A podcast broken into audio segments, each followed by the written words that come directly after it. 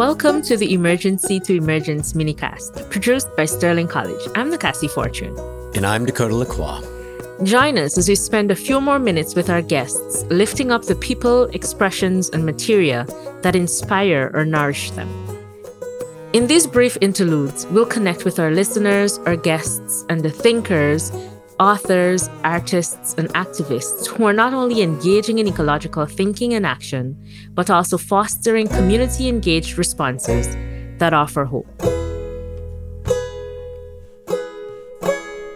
Joining us today again is Gwyneth Harris, and Gwyneth is Sterling's garden manager, and we're again so appreciative of her taking time out of her day to engage in conversation with us. And you know, the last time we spoke, we talked about all things Sterling, Sterling's educational farm, as well as Gwyneth's own personal journey into farming and where she is now and where she hopes farming can go in the future. And Gwyneth, I just wanted to follow up and ask, are there any, or who are some of the people that have inspired you along this journey? Sure. I think probably from our previous conversation, you'll know that I tend to look fairly close to home for inspiration, and I'm very focused on sort of the tangible and the immediate action steps that I can take locally. And so a lot of the folks that have inspired me over the course of my personal education and growth into farming are local farmers. And so I think, pretty forward in my mind right now is Jack Laser, who recently passed away. And Jack was one of the earlier organic farmers. I think they were actually the first organic dairy in the state. And he and his wife, Anne, sort of really started from the ground up. And so I think a lot of their experience was informed by having muddled through and tried a lot of things over the years. But I think one of the things that was inspiring about Jack was that he really made a pretty giant change in his farming operation close to the end of his life, going from writing a book called The Organic Grain Grower to being really completely devoted to a grass-only, no-tillage operation in the course of a few years. And so he was really an inspiration. One of my professors at UVM, Wendy Sue Harper, was really a big inspiration. I think just for being brilliant. She was really smart about how soils and organisms and plants interact. And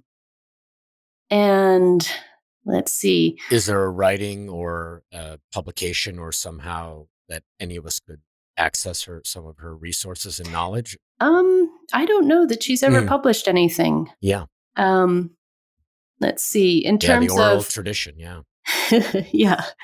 In terms of publications, I guess more recently I've been inspired by a lot of resources on draft-powered farming and, very nuts and bolts kinds of things. So, how do you fit a collar to a draft horse, and how do you adjust so that the horse is comfortable and the work is being done properly? How do you sort of impose tools onto a landscape to get the results that you want? And so writings by Lynn Miller and Stephen Leslie are both pretty good resources, places to start for that. Stephen Leslie particularly has been writing a lot about vegetable farming with draft animals. I think Ben Hartman, who wrote The Lean Farm, has also been inspiring to me over the past few years, looking at ways to organize and simplify your operations so that you spend less time thinking about how to do something and more time doing it, less time looking for the tool and more time using the tool. And his book is based on the concepts that were developed by Toyota in their production plants in order to have really efficient operations. And I think that's something that farmers can sometimes tend to, or maybe it's just me personally, but, doing the thing because you can and sort of using a lot of personal energy and time to sort of develop the system and the tool, whereas sometimes it's better to find an already created system and use that on your farm. So, that's one. More personally, honestly, my reading tends to be murder mysteries. I love murder mysteries. That's great. On farm settings? No, anything but rural settings. I like Scotland and, sort of windswept. Yeah. I spent a lot of years in England. And so those landscapes really resonate. And I don't have any desire to move back there, but I also like them. But I think murder mysteries are such a puzzle. They're a little bit analogous to farming. You have all these pieces and you have to fit them together and get the right answer. So yeah, that is so interesting. I love that. Also brain candy. Yeah, well, exactly. Chewing gum for the brain. We need that sometimes as well. Especially, it sounds like this in the farming life, you're so hyper observational and aware that I think it's okay to sometimes access those other parts of the brain that can giggle a little bit and dance.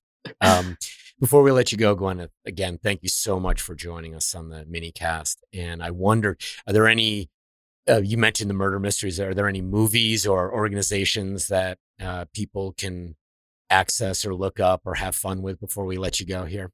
Animal Farm. Nkosi. Sorry, go ahead. Okay. Two legs are better, right? Or four legs are better than two. Yes.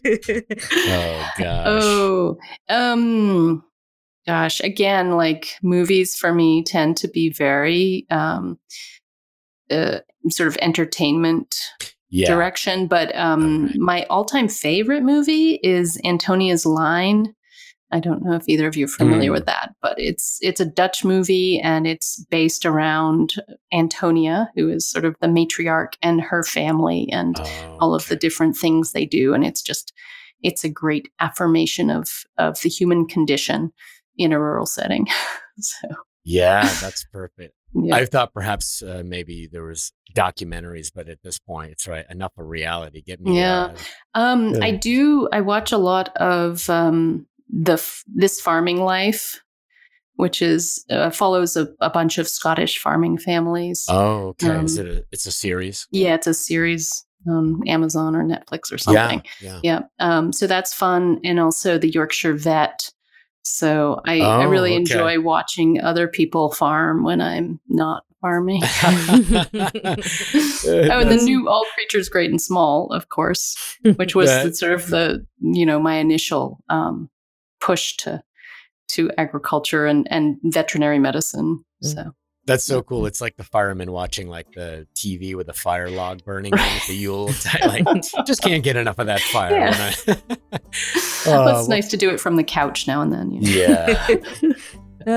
Well, Gwyneth, thank you so much again for joining us. Yes. This was very informal and I certainly enjoyed it. Yeah. Certainly enjoy the resources that you've shared and I'll be looking into some of them. Okay, excellent. Thank you, Gwyneth. Yep.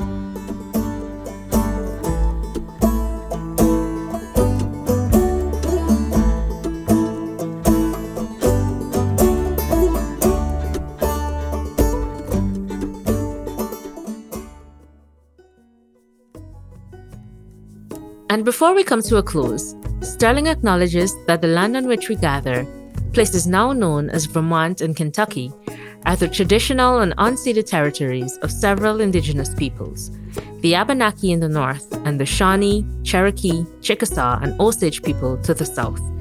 We also learn in and from a range of landscapes that belong to other indigenous peoples and more than human kin. As we seek deep reciprocal relationships with nature, we respect and honor the place-based and cultural wisdom of indigenous ancestors and contemporaries. Words of acknowledgement and intention are just the first step. We must match them with acts of respect and repair.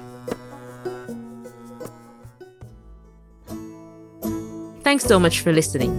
You can subscribe to Emergency to Emergence wherever you listen to podcasts. And a very special thanks to Sterling alum Fern Maddy for her musical creations. For more information on how Sterling is advancing ecological thinking and action, visit www.sterlingcollege.edu. If listening has prompted something new to emerge in you, we invite you to share your thoughts as a written message or voice recording, which you can send to podcast@sterlingcollege.edu. Until next time, this is Emergency to Emergence.